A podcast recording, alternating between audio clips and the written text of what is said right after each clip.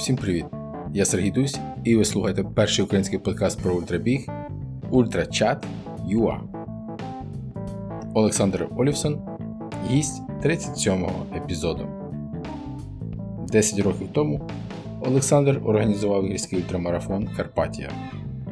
Сьогодні це вже легендарний старт в українському ультракалендарі. Історія Карпатії в цьому епізоді. Та Карпатії єдиною. 29 серпня Олександр стартував на рейсі SwissPix 360, а це 364 км по швейцарським Альпам з загальним набором висоти в 26 600 метрів.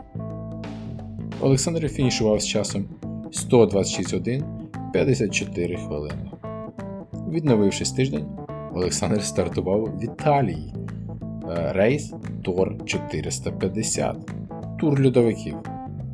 А це 456 км та 31 570 метрів вертикального набору.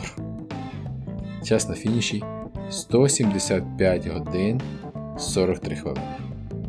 Неймовірний дубль, про який не можна не поговорити.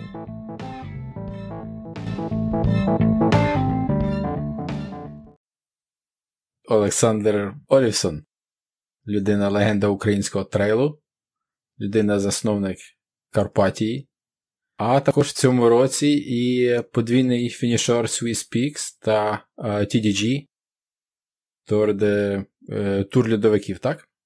Тур де Глісьєр. Так воно звучить. Чудово. Олександр, вітаю тебе на Ultrachat.ua. Привіт. Вітаю тебе з цим uh, подвійним фінішем. Скільки днів відпочинку було між після того, як ти фінішував свій спікс і почав льодовики? Десь плюс-мінус тиждень, там, плюс-мінус день. Ага. Треба порахувати. І, А як ти відновлювався? Відпочивав. ну, два дні там, поки фініш у Бувере там в Швеції на березі е, Ліману, а потім переїхав в Курмайор. І декілька днів жив в Курмайорі. Mm. Зробив одну, один вихід в гори там на 2,5 тисячі, на 3 майже. Заніс забросочку, навіть одну зробив. От, І все. Тобто якось так час минув досить швидко. І якось сказати, що чимось займався чи не займався, навіть складно. Добре. Як проходить перехід до нормального е, буденного життя, ось після такої пригоди, як е, TDG, да, е, де ти понад 7 днів просто веш тим, що ти рухаєшся в гори, і це єдине, що є в твоєму житті. А ти так хочеш чи не хочеш, в тебе дорога ще назад є. Да? Я їхав туди на машині, ну, тому що треба було багато речей взяти з собою. Ну а з другого боку десь переміщуватись там. Швейцарія, Франція, Італія. І я порахував, що мені зручніше це робити на своєму транспорті. І я їздив на машині. І потім ще двоє суток назад додому за кермом. Ну, але я встиг вже дві ночі провести, майже дві ночі провести, відпочити. І якось доїхав досить спокійно, в принципі. Думав, що буде набагато тяжче. На льодовиках ти фінішував з часом 170 годин 43 хвилини. От е, цікаво, ти засікав, скільки всього часу ти провів, е, коли ти спав? Так, е, да, я намагався засікати, але ще не було часу зробити аналіз.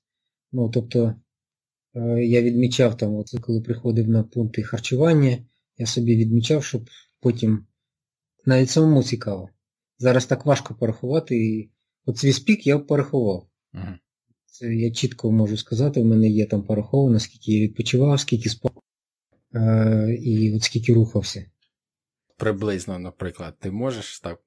Ні, не можу сказати. Да, Я там собі уявляю, що я кожен день спав годину е, чи дві, а декотрі ночі там, чи я міг два рази лягти. Ну, тобто перед е, важким якимось етапом не заважало полежати поспати годинку. Тому важко сказати, 10 це годин чи 15 годин сну.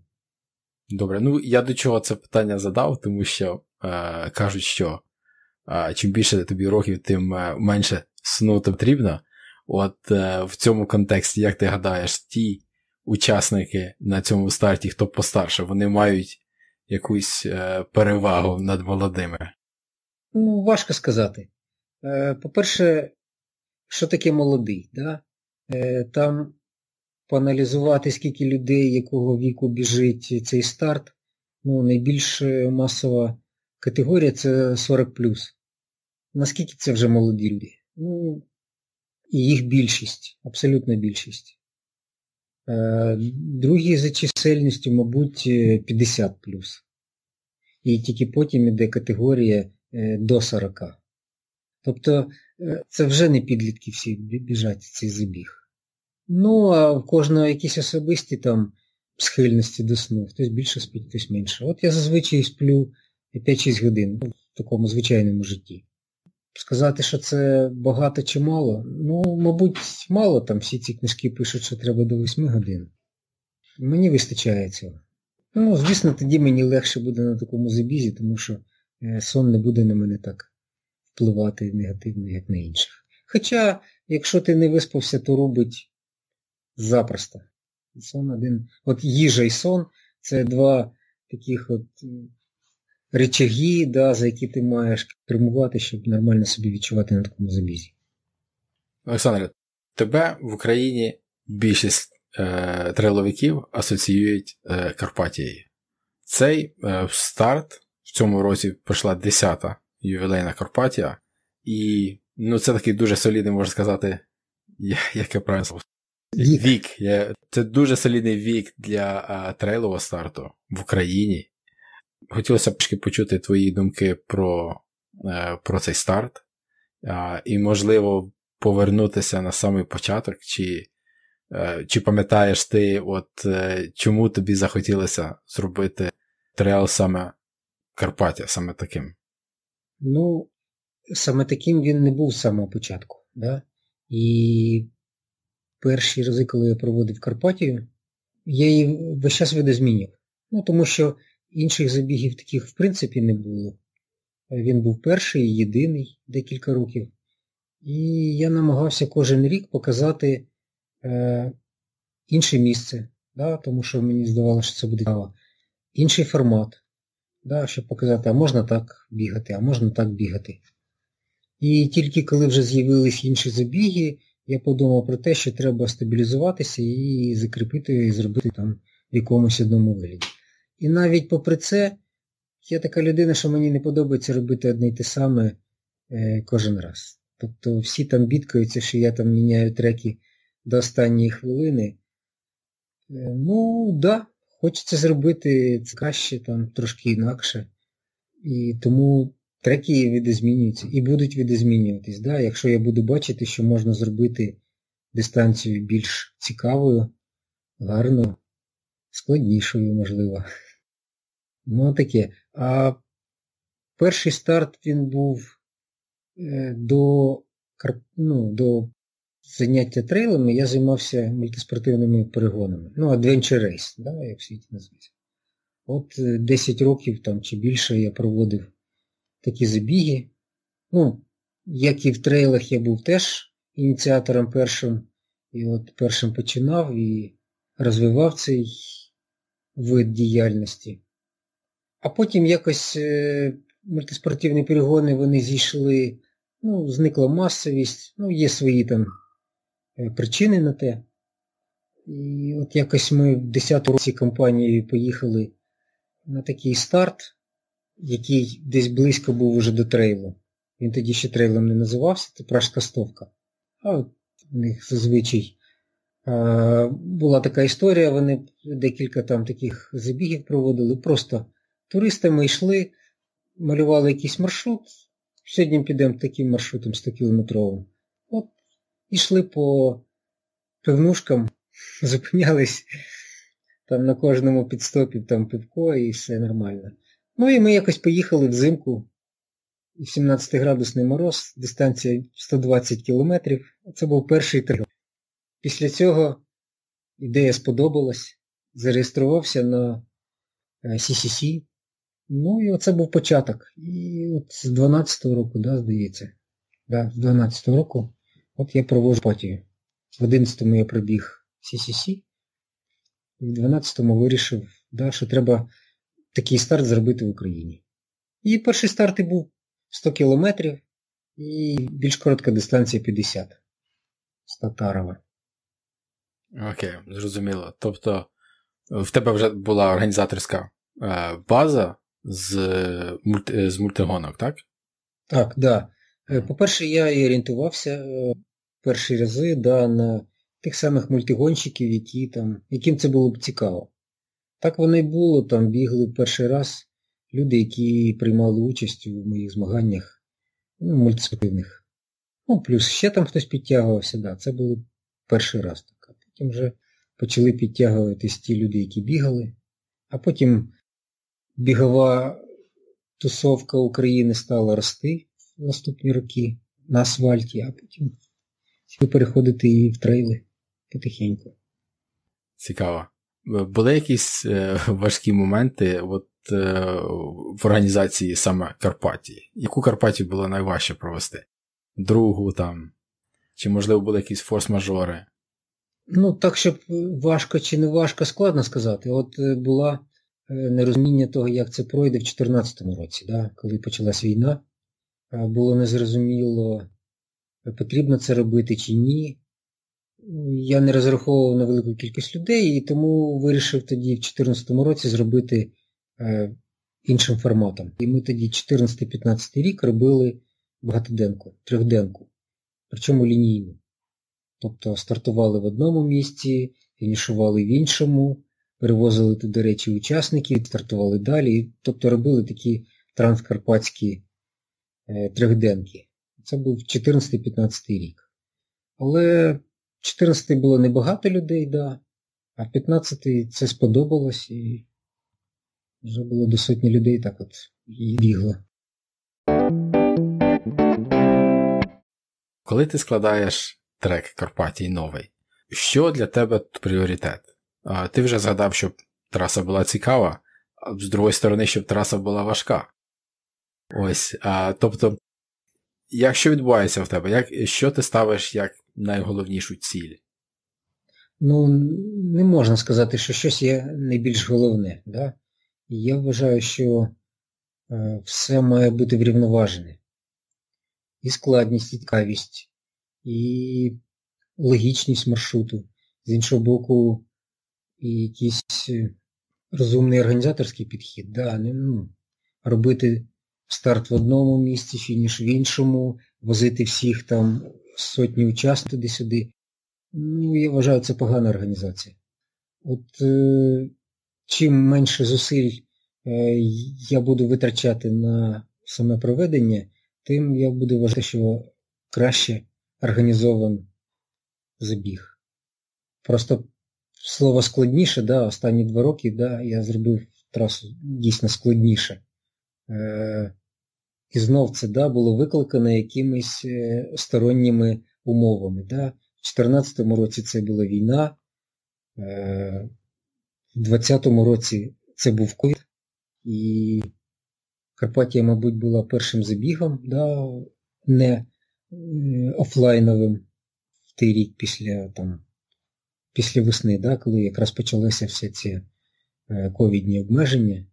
І ми провели Карпатію. Ну, я вирішив, да, раз е, такі жорсткі умови, ну, значить, треба щось. Є можливість, треба самому мінятися. Ну, тобто самому це тобто, старту мінятися. Ну, ти забив е, дистанцію з великим набором. От якщо фактично порахувати, да, це градієнт такий самий, от як на е, Тор де Джан. Тобто, якщо взяти е, три Карпатії пробігти, ти отримаєш якраз тур гігантів. Так що, якщо в кого є бажання попробувати, то він може не зупинятися, а ще два круги зробити і отримає якраз цифри тура гігантів. Ну, це так, е, шутка. Ну. Але так, да, я намагався зробити його там ну, досить складним. Простих забігів, я думаю, і так вистачає. Там Кожен, хто хоче просто пробігти е, будь ласка, на асфальт, рівний, не хочу.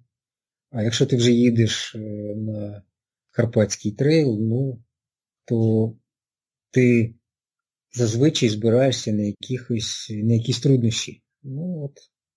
І всі від мене чекають їх.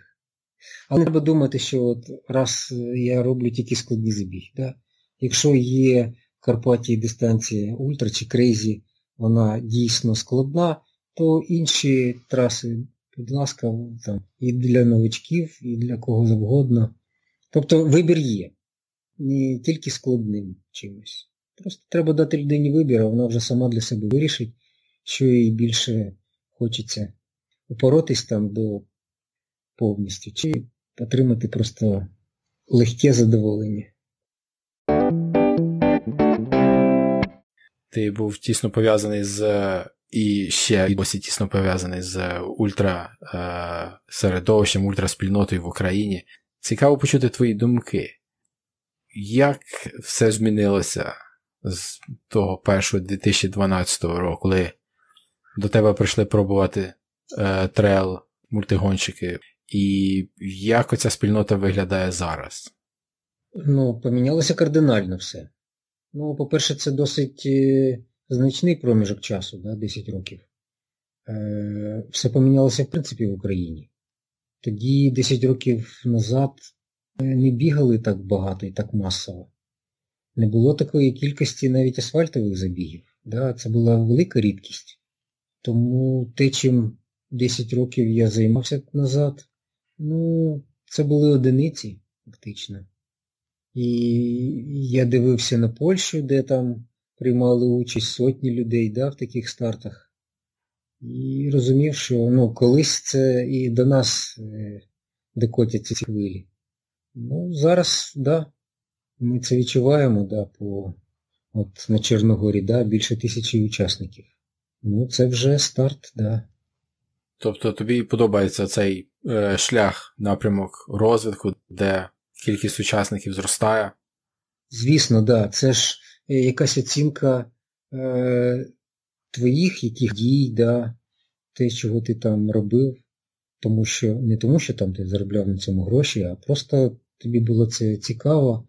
І ти, ну, от я ж кажу, що я е, Карпатію е, перші там роки 4 чи 5 я міняв і локації, і міняв формати, да, намагався показати людям а як можна да, от реалізувати біг у горах?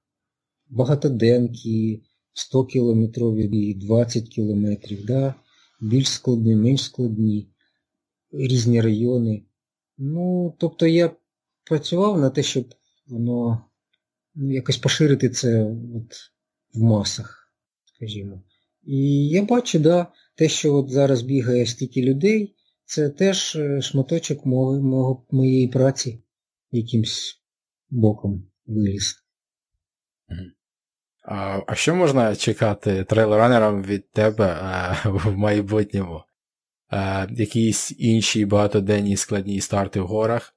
Чи, можливо, щось на рівнині? Ні, рівнина це не моє. Е, на рівнині мені не цікаво. Я і сам не можу довго бігти по рівному. Ну, не люблю я нудні забіги. От я не розумію, як бродяга біжить там по цьому колу 300 кілометрів двоє суток, я не уявляю. Що чекати, не знаю. Життя складне. Е, сьогодні, мені здається, от щось одне. Завтра прийде якась ідея, і я її почну реалізовувати, але я її не знаю рік до того, чи менше, чи більше. Чекайте від мене несподівано. Те, що мені подобається на цей момент, я намагаюся реалізувати. От у нас зараз наступний старт через два тижні, ковель. Новий старт, да. так що всіх запрошую. Добре, розкажи трішки детальніше тоді про цей старт. Одноденний, е, дистанції невеликі. Е, буде навіть дистанція 6 чи 7 кілометрів всього. Тобто, в принципі, для того, щоб почати для новачка. Одна дистанція 25 кілометрів і одна десь під 50, 48 там здається. Але там набору буде 3,5 мабуть, кілометрів. Тобто такий невеликий, але досить е, в моєму стилі старт попрацювати. Але всі вони одноденні, тому що день короткий, це вже жовтень, погода мінлива. Робити великий старт, ну, я вважаю, що нема сенсу. Так що запрошую, в центрі Буковеля старт. На дху парковки на четвертому поверсі. Буде досить панорамно. Добре. Пару днів назад я розмовляв з Оксаною з Курмайору, і вона мені сказала, що ти вже чотири рази фінішор TDG. Це правда? Так. Чотири рази. Ну, скажімо, один із них е, був не повністю, тому що там зупинили в 2015 році збіг із-за погоди. І, Ну, але всім зарахували фініш, тобто це був такий. Ага. TDG, да, е, тур гігантів 330 е, кілометрів по долині Аоста. Цікаво було б почути від тебе невеличку розповідь про свою першу спробу. Адже ну, я не знав, як можна перестрибнути, зробити нормальний скачок з е, з, з одних трейлів до TDG. Це ну, це вже 330 кілометрів по горам. А, Тут багатоденка. От, е, От як пройшов цей старт? Це був той самий 14 й рік. Але я не вважав, що це для мене якась проблема да, переступити. Тому що, займаючись е, Adventure Race, е, я раз у рік приймав участь у п'ятиденних е, забігах, таких гонках, перегонах. І тому такий довгий срок ну, не був для мене чимось, що мене там тормозило, да, зупиняло від такого стану. Було цікаво. Да, цифри були великі. Е, розуміння, то зумію я фінішувати чи ні, не було. Ну, але ризикнув, ну, готувався, да. Тому навіть коли я розказував, що Карпаті 2014 року я робив е, трьохденкою, да, я собі і робив її практично під себе. От вважав, що це для мене буде така в деякій мірі підготовка до гігантів. А потім після Е, самого, самої Карпаті. Я ще 2-4 рази приїжджав в Карпати і біг отак от сам е, такі трьохденки. Да? Це було як етапи підготовки. Тому, в принципі, е, нормально фінішував, але досвід отримав да, великий. Зразу купу якихось там травм, да, тому що ну, ну, не знав, як готуватися до до такого старту. Да. Багато каміння, довгий забіг.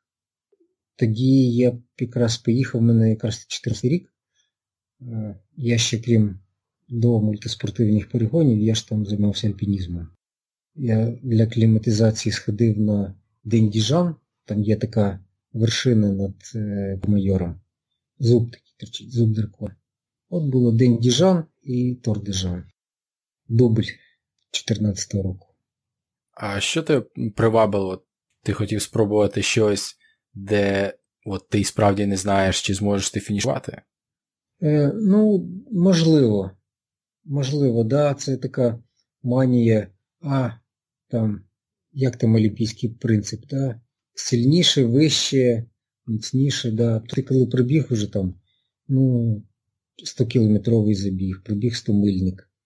Ну, хочеться далі щось розвиватись, да, там, поліпшувати свою швидкість і посперечатись з якимись грандами.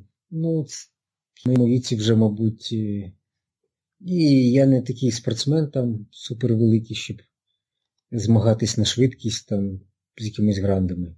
А от зробити для себе крок вперед чомусь там, ну от я бачив в тому, що от нова дистанція довга така, було цікаво спробувати. Це був ну, крок в розвитку своєму. Окей, тоді е, логічне наступне запитання, а потім повертатися ще раз і ще раз. Тоді вже тебе змінилася а, е, от ціль, чому ти хочеш? Е, А просто підсів. Да? Розумієш, що ну, ти пробігаєш такий забіг, це ну, фактично ціле життя ти живеш там в цьому забізі. І намагаєшся всі ті емоції ну, повторити. На більш короткому такого вже немає. Да? Ти там маєш бігти на швидкість, е, напружуватись, і це все досить е, швидко минає, а тут ти проживаєш ціле життя. Ну, І це відчуття хочеться іще раз і ще раз спробувати. Тому їздиш. А інших забігів альтернативних, ну і немає. Ну, Speak Trail з'явився от в 18-му. І все. А більше і нема де. І я б радий би поїхати на якийсь інший би старт, а нема куди. Ну, такий довгий. Да. Ти обираєш для себе дистанцію, яка тобі ну, от, заходить. І от мені зайшли ці довгі. Це небезпечна річ. Адже як на, наркотик. На менше, ну так, і менше ти не рейдиш на менше, як ти вже кажеш. Слава Богу, з'явились льодовики 450. Але тепер я починаю переживати, а що, якщо буде щось довше? Я тобі скажу, що було довше. Да? Е, був в якомусь році, там, 15-му, здається, чи 16-му, е, в Піренеях там е, провели старт на 800 кілометрів. І я навіть реєструвався, але запізнився там з реєстрацією, не попав. А зараз думаю, що ну і добре, мабуть, що не попав. Ну це вже занадто. Бо лідери там фінішували за 13 діб. І я тобі скажу, що е, тур льодовиків зовсім інше, е, зовсім інший забіг, ніж звичайний тур. Це така сама відстань, як від е, стомильного звичайного тура, так від тура до тура льодовиків. Там інший підхід, в принципі. Оце вже цікаво. Оце вже тут хочеться почути так. Тому що якщо тур 330, хай 350, то щоб нормальна людина уявила цю дистанцію, мабуть, в неї навряд чи це в голові вкладеться. Для ультриків, можливо, тут уже легше, бо тут можна сказати: Окей, бери два стомильника, ну і накинь ще марафончик зверху. То тур льодовиків е, для слухачів просто нагадаю кілька цифр: це 450 кілометрів і 37 тисяч метрів набору. Е, не знаю, чи я казав, е, Саша, ти подолав за 175 годин 43 хвилини. Тобто тут 450 це що? Це вже це вже 300 мильника підряд.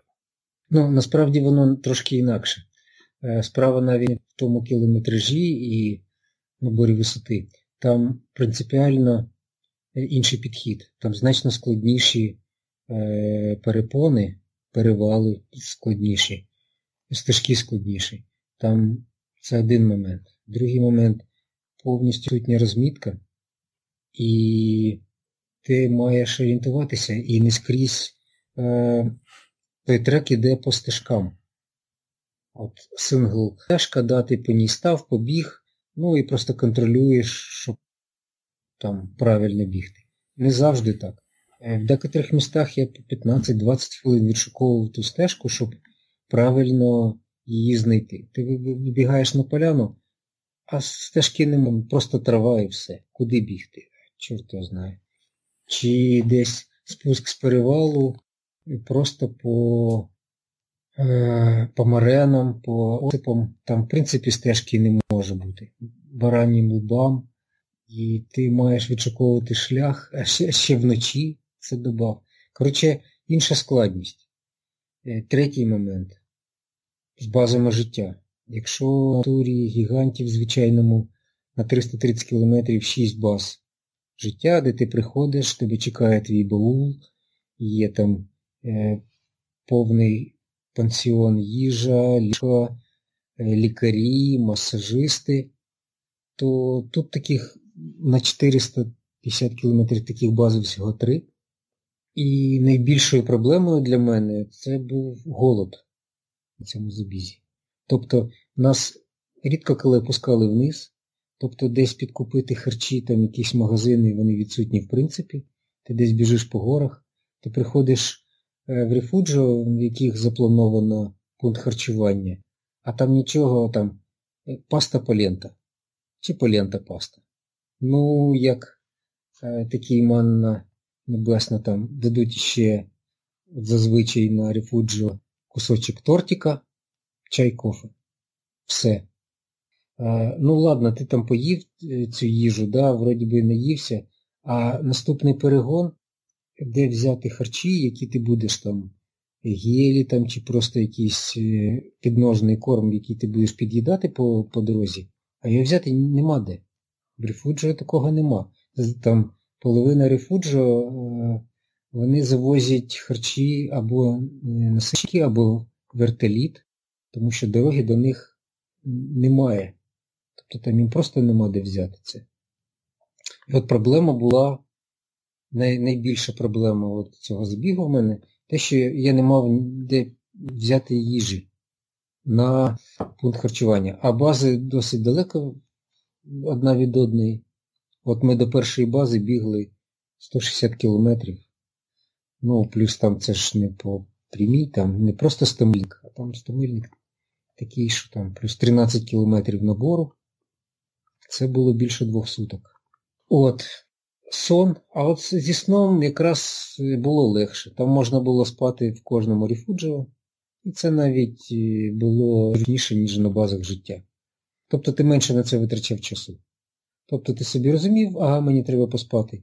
От 10-15 хвилин поїв, я пішов go to sleep, і все, відключився, там, годину-дві поспав, встав і побіг далі. Тобто, а на базах життя витрачаєш на це значно більше часу, тому що вона ну, розхоложує більше.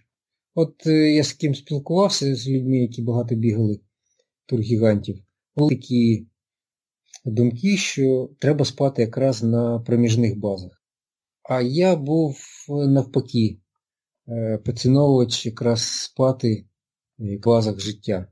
Ну, Тому що можна і душ прийняти, і розслабитись. І зараз я, в принципі, на 180 градусів поміняв свою думку на цей момент. От е, такий тур льодовиків. Він просто інший. Це... Але я тобі скажу, що можна було бігти іще сутки, іще двоє в такому режимі, аби тільки підгодовували. А сон ти собі сам вибираєш де спати. А як ось ти вирішував цю проблему е, з нехваткою їжі? Чи там тобі хтось допомагав? Ну, в мене е, був друг Олег, який під, е, трошки під'їжджав, але я ж кажу, що е, машиною там під'їдеш, ну, рідко в яке місце. Тобто пару разів він під'їжджав, підвозив мені якісь харчі. А так, останній, е, після голоду, е, останній там відрізок, я просто ми попали на пункт харчування, де була, який був і у звичайного тура, то я просто по кишеням набрав все підряд. І печиво якесь. Просто як е, як приклада, як е, солдат першого року служби. Да? Він весь час голодає, і в слові набирає по кишенях все підряд. От я відчував себе таким от салагою. Але так чи інакше, сім днів життя голоду було присутнє. Ну, ну не прям весь час, да? Ну, були такі моменти, просто коли от, ну, просто ти добігаєш до рефуджіо, ну прямо от в животі крутить судом. Людина з твоїм досвідом. Чи бувають на таких стартах, давайте вже тоді прямо на TDG, на льодовики побалакаємо, якісь моменти наповнені ейфорії, щось, що тебе заряджає неймовірно. Хоча, не знаю, ти це бачив багато разів, наприклад. Так, е, да, звісно, е, особливо, ну, от, мені подобаються ранки. Ранок ти зазвичай якраз е, десь поспав там годинку чи дві, виходиш під ранок, і якраз на виходить сонце, присвічує всі ці вершини, а тур льодовиків він іде якраз там десь близько вже до вершин. Значно ближче. Тому що, наприклад, я тур гігантів біг 4 рази, я Матерхорн ні разу не бачив.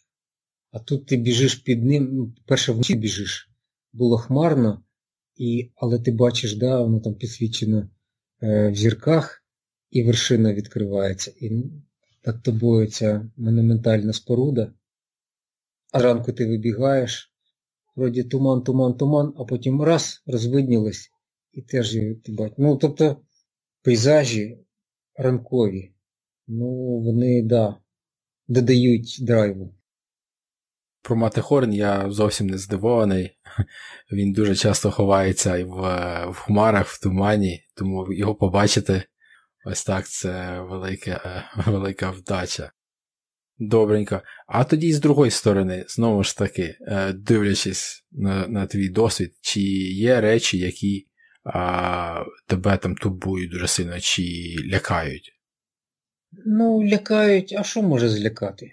Ну, дикі звірі, там, ну, це все. Ну, нічого такого нема там у горах. Це булачки. Бують, ну, звісно. Да. Ти ж живеш простим буденним життям. Да? Що поїсти, як там не натерти ноги, не збити їх, е, як добігти чи когось обігнати. Ну, і ти цими проблемами от, тебе турбують якраз цю хвилину. Да? Нічого глобального. Ти живеш як первісна людина. Е, догнати мамонта, забити його і з'їсти. Да? От. Ну і це прикольно. Голова свіжа, ніяких забот. Якщо ми вже забалакали про тур льодовиків, а давай обов'язково побалакаємо і про Swiss Peaks. Цей старт в кінці а, серпня. Я так розумію, ви вже фінішували у вересні. Довжина офіційно 364 км та 27 а, ти набору.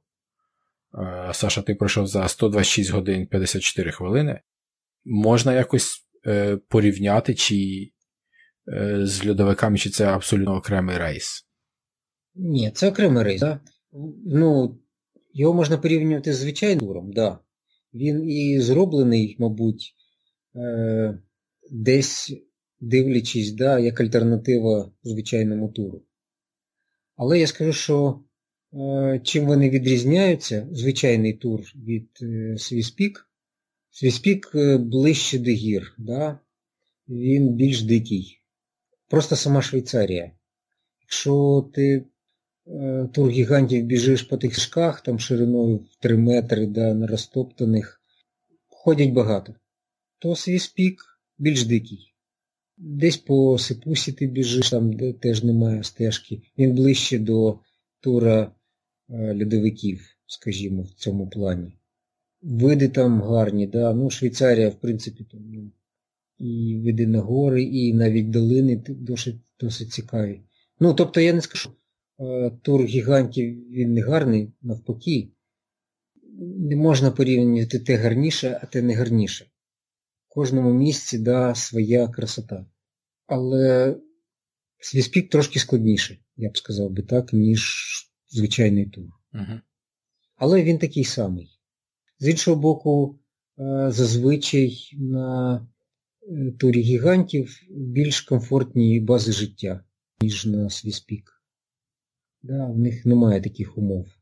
Ну, Тобто, може, не знаходили таких приміщень більш зручних. Тобто він більш дикий. Ну, скажімо, посередині між льодовиками і звичайним туром ні. Він ближче до звичайного туру. Тому що ті самі підходи, практично ті самі, ну, відстані чуть більші, там і набір трошки більший, але не принципово. Такі самі шість баз життя.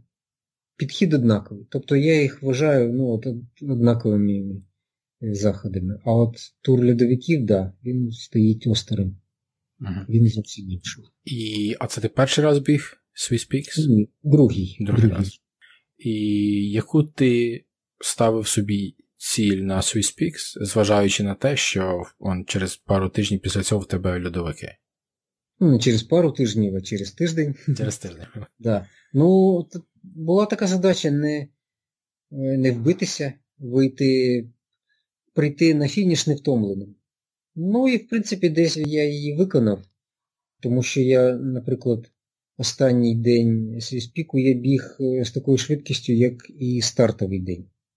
Ну, я там, е, скажімо, трохи переспав на базі життя останній.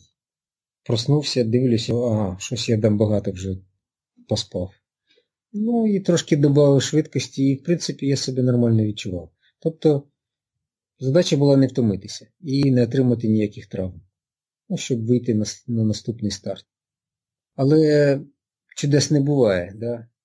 Е, я думаю, що все одно якась втома вона накопичилася, тому що другий день е, туру льодовиків я в принципі ніякий. Я єлі-єлі повз. Mm. От стартував я легко, там вечір, ніч я пробіг, ну, в принципі, без напрягу, не напружуючись з великим запасом, а потім включили сонце, затяжний підйом, і мене щось виробило. І я до ночі єлі-єлі там повз.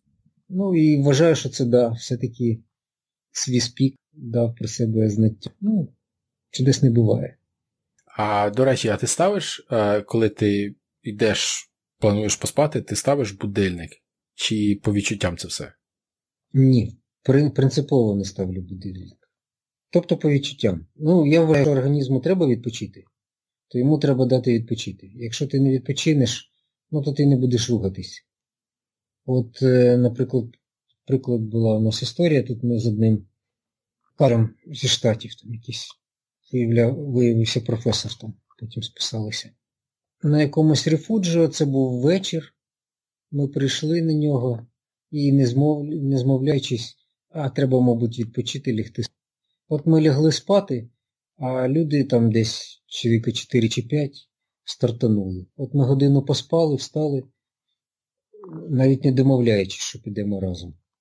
От одна проснулася через годину, зібралися, і ми потім за 3 чи 4 години всіх ті, хто вийшов і не лягав спати, ми їх догнали і перегнали ще. Так що відпочинок і сон це ну, один із ресурсів, ти можеш розпоряджатися для того, щоб рухатися. Тепер цікаво було б ще почути і про е, відносини е, з іншими е, учасниками е, цих гонок. В ультра, як правило, ти дуже часто е, біжиш наодинці, особливо якщо це довга дистанція, учасників не так багато. Пересікаєшся на різних КП, на на базах. Як це проходило у тебе? Чи ти весь час біг наодинці? Чи були моменти, як ти вже кажеш, коли ви об'єднувалися, стартували разом? Ну, зазвичай кожен кожного свій менталітет. Да? Я, по-перше, не розмовляю там на іноземних мовах. Ну, в мене є в арсеналі там в дитинстві колись вивчав французьку, е, десь декілька років назад намагався ходити там до репетитора вчити англійську, але все це нічим не закінчилось, тому що, ну, може, пофігіст такий. Коротше, але в запасі є декілька слів, плюс е, пальці. Отак от я якось і розмовляю. Тобто мені навіть знайти компанію, мені важко буде спілкуватися. Та й в принципі я не дуже вважаю, що компанія потрібна. Ну, тобто, мені незручно. Е, Так, щоб повністю співпали швидкості, ну, це рідко коли. Якщо ти швидше, а що ти маєш чекати? То ви давай вперед, час іде. А якщо ти слабше, ну що ти його будеш тримати? Тому я зазвичай рухаюсь сам. Але інколи, да, є, ну, от як на турі лідовиків, да, я ж кажу, що там і орієнтування є. От той випадок, це, мабуть, єдиний раз, коли я об'єднався. Ну, Ми не домовляючись, об'єднались і рухались. Да? А потім е- і мінялися. Тобто відпочивали, один лідирував, дивився, куди йти, як йти, а інший йшов ззаді. Ну, Це було легше, ніж одному. І швидше, значно. І це спрацювало, я ж кажу, що ми обігнали зразу всіх тих, хто там не став лягати спати, і вийшов на годину, а то й півтори раніше, ніж ми. Але це виключення, а не правило для мене. Добре. Тобто, 2021 в тебе вийшла величезна пригода, можна сказати, як е, хтось вже згадував, понад 800 кілометрів. Що що ти будеш робити далі? Що буде в наступному році? Як це ж дозу зменшувати не можна? Е, да, у нас наркоманів це так виглядає. Але я навіть не знаю. Я навіть собі ще це питання е, боюся задавати. Ну да. Ну, можливо, просто поїду от, на тур льодовиків. Тобто без е, підготов... без е, розминки на, на свій спік? Можливо. Можливо. Я ще не знаю. Важко сказати. Я ще не відійшов від старту. А а чи є, як ти гадаєш, чи є шлях назад до звичайного тура після а, тура льодовиків? Ну, а чому би ні? Розумієш, тут е, з'являється таке відчуття, да? Ти коли зробив тур льодовиків, для тебе тур гігантів, ти на них дивишся, а це хлопці, які біжать якусь там коротеньку дистанцію, да? а потім ловиш себе на думці, да блін, це ж теж було відстані, ти з цим боровся весь час. Але вже сприйняття як дистанції більш коротко. Та що їй там бігти? Ну, які там проблеми? От так собі думаєш. Але це ж все одно складна дистанція. Тобто нічого ж не помінялось, вона ж легшою не стала. Да, можливо, ще й пробігу колись звичайний тур, але ну, коли є тур льодовиків, і якщо от зірки стануть, то звісно, да, цікавіше бігти льодовики. Тим більше, якщо дистанція складніша, а це мені більше до вподоби. Да? Я ж з багажем там гірського туризму, гірського туризму там купу років займався альпініст. Складні речі, ну, це просто за задоволення. Mm. Наскільки для тебе важливий е, фактор змагань? Ось чому не взяти, наприклад, і просто не піти в похід через Пірінеї на 800 кілометрів? Різниця між Добре. змаганнями і довгим мульти... багатоденкою альпіністським е, походом. Е, Розумієш, ну, довгі 700 кілометрів це ну, досить довгі. Да? Просто в режимі туристичного походу, ну, це треба така велика мотивація. Е, тобто змагання, ну, ти, ти більш мотивований. Там ти можеш, а, почалося щось складно, давай я туди не піду, а може вже хватить. А тут ти хочеш не хочеш, це змагання. Ти вийшов на старт і йдеш працювати. Бо настрій змінюється теж, він не не один і той самий на протязі цих всіх вісьми чи сіми діб. І болячки якісь виникають, і ще щось. Тобто слабинку дати дуже легко. І змагальний настрій, він все-таки все це знімає і заставляє тебе рухатись, і рухатись активно. Те, що люди ходять 800 кілометрів, просто походом пішки, а ще їда в Штатах ці 2000 кілометрові, всякі там, ну це от не те, що поза межами моєго уявлення. Ну, не знаю, наскільки це вже цікаво. Бо стає досить одномовно. Ти вже... Тому, Тобто тут навіть такий шлях запам'ятати з першого разу практично неможливо. Да? От Я намагався згадати от весь цей тур льодовиків. Пам'ятаєш тільки останні пару. І деякі тільки речі от, спочатку. І тільки коли сідаєш за карту, дивишся, о, а тут було таке, а тут таке. І то все не можеш згадати. А якщо йти 2000 кілометрів, це стільки всього ти маєш подивитись, ти його не запам'ятаєш. Я не вважаю, що це ну, буде цікавим. Ну, для мене. Це прикольно, можна знову бігти і все буде заново. А, да? Це, можливо, навіть можна порівняти трішки із станом е, оп'яніння, так? От коли ти пам'ятаєш, що було до третього пива, але ти не пам'ятаєш зранку, як пройшла е, е, вечора. Ну, не знаю, не знаю. Е, Тому я ж кажу, що от чому я чотири рази біг тут, да? тому що ну, зараз я вже в принципі знаю всі ділянки і в принципі собі уявляю. А так перші два рази ти, ну, як як з нуля проходиш. Такого не буде на короткій дистанції. Да? Ти її пробіжиш два рази, і ти її вже все знаєш. І будеш вже бігти тільки на результат, змагатися з суперниками, а самі краєвиди, сама місцевість, вона вже не буде так настільки цікавою. А тур гігантів він настільки довгий, що дозволяє повторювати і повторювати, і це все виглядає більш-менш свіжо. Щойно мені прийшла думка в голову, а в Англії є е, такі траси, рекорди. Е, FK, ну, як раунд називається. Наприклад, є Graham Round, а це 66 миль, 42 вершини. І раунд, тому що це коло. Ти починаєш з па в одному місці, біжиш по всім хребтам, відмічаєш всі вершини, вертаєшся назад. От, І це такі доволі популярні а, трейли. Вони, ну, Це самоорганізація, це не не е, масові старти. Е, останнім часом ще. Шлях один, чи ти е, маєш на вершини піднятися любим шляхом, чи якимсь там. Ти вибираєш любим шляхом. Угу. От. Тобто а, побувати на всіх вершинах. А, І останнім часом оце набрало популярності пробігти не тільки один раз, а потім розвернутися і ще раз. Оце такий подвійні подвійні е, трели, подвійні Боб Гранд. От, е, Так що я ось я просто подумав, якщо е, дози не вистачає, е, то можливо можна таке навіть і на турі провернути. Я тобі скажу, там один рік е, у організаторів тура були проблеми з е, владою долини Аости, і вони провели альтернативний забіг.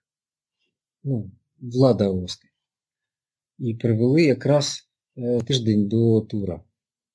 І були деякі, які, от, деякі, мабуть, один був, який пробіг і те, і те. Ну, причому це був кит... тобто, звідки в мене ідея пробігти два взялася. Це був китаєць чи японець, не пам'ятаю. Перед цим він пробіг ще е, UTMB, а до UTMB пробіг ще Маунт Фуджи. Тобто за місяць він зробив два стомильника і оцих два тура гігантів в одну і в іншу сторону. Я добре пам'ятав, це було одним із поштовхів да, зробити от цей дубль. Поділися трішки е, історію от, е, про себе. До того, як ти пішов в мультигонки. До того, як я пішов в мультигонки, я займався альпінізмом. Займався альпінізмом, ну, досить серйозно. Ну, Ходив складні маршрути, там був в штатній збірній країни навіть по альпінізму в цей час. А потім якось всі ці мої захоплення вони плавно перестали одніше. Якраз на піку занять от альпінізмом, да, от я придумав яке змагання, яке потім стало, з якого починались мультиспортивні перегони.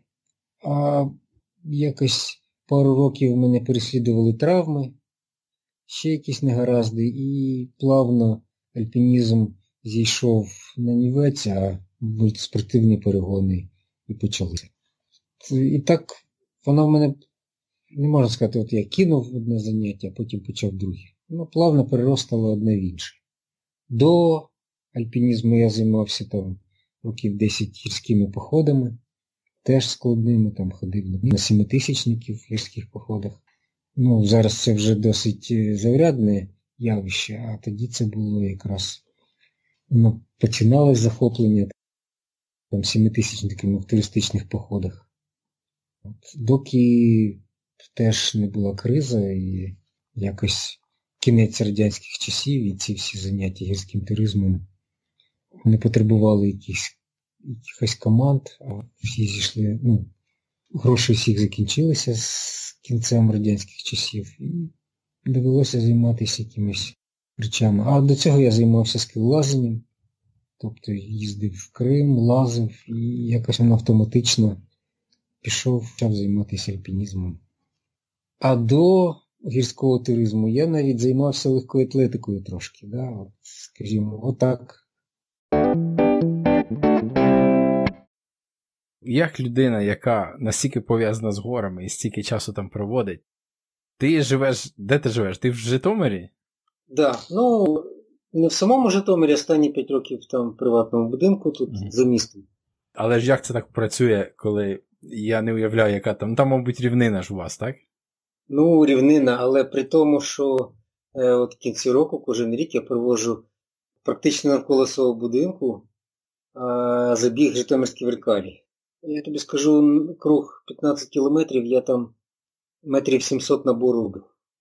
600-700. Ага. Ну, рівнина. Непогано, да, непогано так. Ну, по, ярах, звісно, що не не гори, ну. Коротше, є в мене де тренуватися, хоч трохи. Окей. А, Ну, дивися, нас е, минулого разу нас розірвало, е, де ти тільки згадав, що ти ще займався легкою атлетикою, але я так більш нічого не почув. Ну, легкою атлетикою я займався там е, останні пару років школи і на початку інституту. Ну, от хотів займатися. Але ну, причому бігав спринт, стоїв, більш нічого. Абсолютно без всіляких там е, спортивних досягнень. Я їх собі і не ставив. Там просто було так цікаво з друзями там. А компанія от і займався атлетикою. Але ну якась там навички деякі там лишилися, мабуть. А потім чому закинув легку атлетику? Ну тому що це ж не було таким заняттям, які там заняття в житті, так? інститут. Підвернулися гори і все. І пішла там по боку і навчання, легка атлетика. Гори заполонили все. Угу. Коли ти займався альпінізмом, я так розумію, це пропало ще на часи Радянського Союзу, так? Ну, скажімо так, я от в інституті зайнявся гірським туризмом, так, я ходив там років 10, а потім, доки Союз не розвалився, да, е, стало там скрута у людей, е, а це потребувало компаній, групи якоїсь, да, з якої ти ходиш. Ну, а були свої причини, там, кризи, там нещасні випадки, ну, тобто криза. А паралельно з цим я займався скелелазінням. Ну і перехід в альпінізм був логічним і ну, автоматичним якось так. Ну, я і пізніше займався, ну тобто, а потім почалися мультигонки, але я не кидав альпінізм, так, в гори весь час їздив, кудись сходив, там з інструктором працював. Де ти встиг побувати, в яких цікавих е, місцях, де ти встиг позайматися альпінізмом і, можливо, десь такий твій топ Загалом це Кавказ, да, де, ну, куди простіше, ближче всього було їздити в гори. Ну, але було пару виїздів на Паміра Алай, ущелина Карвшин, там такі вершина Асан, Осен, є стіни, які ти лізеш декілька днів ту стіну. Це із таких от пікових. Ну, ще було ну, ті самі Альпи. У нас був чемпіонат е, країни в Шамані, до речі. Ну, тобто, раніше Шамані це ж була е, мекка альпінізму. Це вже зараз вона стала меккою е, гірського бігу і трейл, трейлранінгу. А раніше виключно альпінізм. Е, і у нас там був чемпіонат, і я ходив там на такі цікаві гори Птідрю, північна стіна. Причому із таких цікавинок, да, е, ми якраз готувалися до якогось сходження, а на центральній площі Шамані Е, якраз розгорнута була, готувалася реєстрація забігу. Е, мабуть, це був е, марафон де Монблан. Ну, коротше, вздовж цієї долини Монблану. Я навіть не уявляв, що таке існує, да? і мені було дуже цікаво, о, я б таке б спробував. Це був 2000 рік. От. Але я навіть не бачив ту реєстрацію, не бачив старту, ну, бо ми десь лізли там на якусь, на якісь сходження. От, Але мене вже тоді це зацікавило, і я так незвично подивився на це. Таке буває навіть. Подумав, що це б я спробував. І потім воно відклалося на якихось там 10-12 років. Окей. Гадаю, на цьому е, головну частину можна завершити. І на кінець у мене таких три запитаннячка. Перше, що ну, майже завжди запитую своїх гостей на Ultrachat.ua, це е, про галюцинації. Чи були якісь бачення чи видіння, чи щось е, такого типу от в Швейцарії, в Італії під час рейсів? Ні, галюцинацій нема. Е, робить на сон, да. Ти йдеш, йдеш, йдеш там, майже тут засипаєш. Все сповільнюється, а щоб галюцинацій, то ні. Тобто, ну, взагалі ніколи під час змагань, ні? Ні. Ні. Нічого мені не привиділось ніколи, ні чорти, ні ведмеді. Цікаво. Логічна людина. Mm, цікаво, бо ну, я знаю, що кому видіння приходять там і після 50 км в горах, декому і після 100 миль нічого не буває. Ось ти, мабуть, таку в другу цю категорію. Ну. Да. Ні, ну щось е, завжди, ну, часто щось трапляється, але таких галюцинацій в мене точно не було. Ех, жаль. Ну добре. А може навпаки? Окей. Е, друге запитання, Саша. В чому секрет? Ну, я розумію, що ми там всі різні. Як бути у формі після багатьох е, декад у спорті, змагань в гонках, в горах? От, Що, на твою думку, варто і не варто робити тим, хто молодший, щоб ось а, е, так як ти, пізніші роки можна було приймати участь у надскладних змаганнях? Я вважаю, що зайнятися собою варто в будь-який час, да? скільки тобі не було років. Е, інколи, ну ти ж, мабуть, теж читав, да, всілякі там, от бабуся там вийшла на пенсію, почала бігати і потім нафігачила до своїх 90 років неймовірні речі. І я звичайна людина, ну просто все життя ну, чимось займався активним. От і продовжую займатися. У всіх інших все це попереду. Так що, якщо буде продовжувати займатися, ну то буде так, як я, а то і більше. Так що нічого тут такого я не, не бачу. А зазвичай десь в Європі ти біжиш, бачиш якусь там е, струнку дівчину, і на 90% ти обіжиш і побачиш, що це бабуся. Так що, ну чесно, я скільки з таким стикався. Так що нічого в моєму досвіді такого тут немає. Я вважаю досить стандартна річ. І всім цього бажаю займатися цим.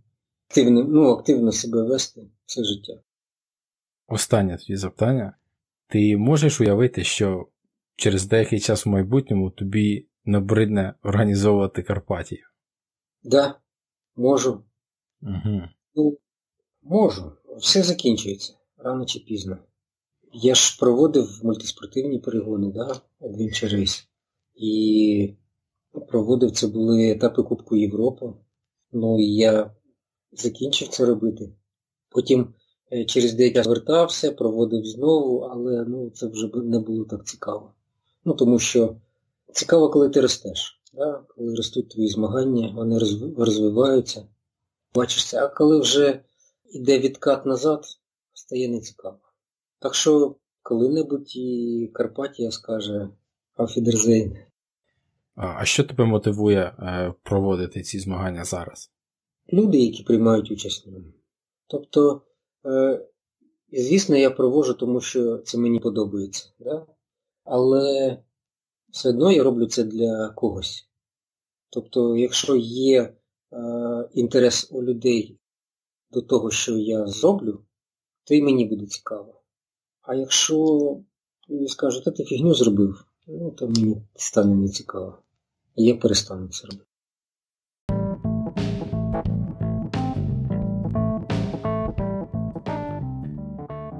Ось так. Це був Олександр Олівсон і його розповідь про Карпатію, про Свіспікс і про тур льодовиків. Як бачите, в цьому році все зійшлося, і ми таки зловили його для запису його першого епізоду з Ультрачат.ua. Адже ювілей Карпатії та надзвичайний дубль в Альпах це серйозна заявка на цікавий епізод. Сподіваюся, ми ще зможемо зловити шуру в майбутньому у балакучому настрої, адже ще багато тем не розкрито, багато питань не запитаних. На сьогодні це все. Дякую, що ви нас слухали, і до наступного епізоду.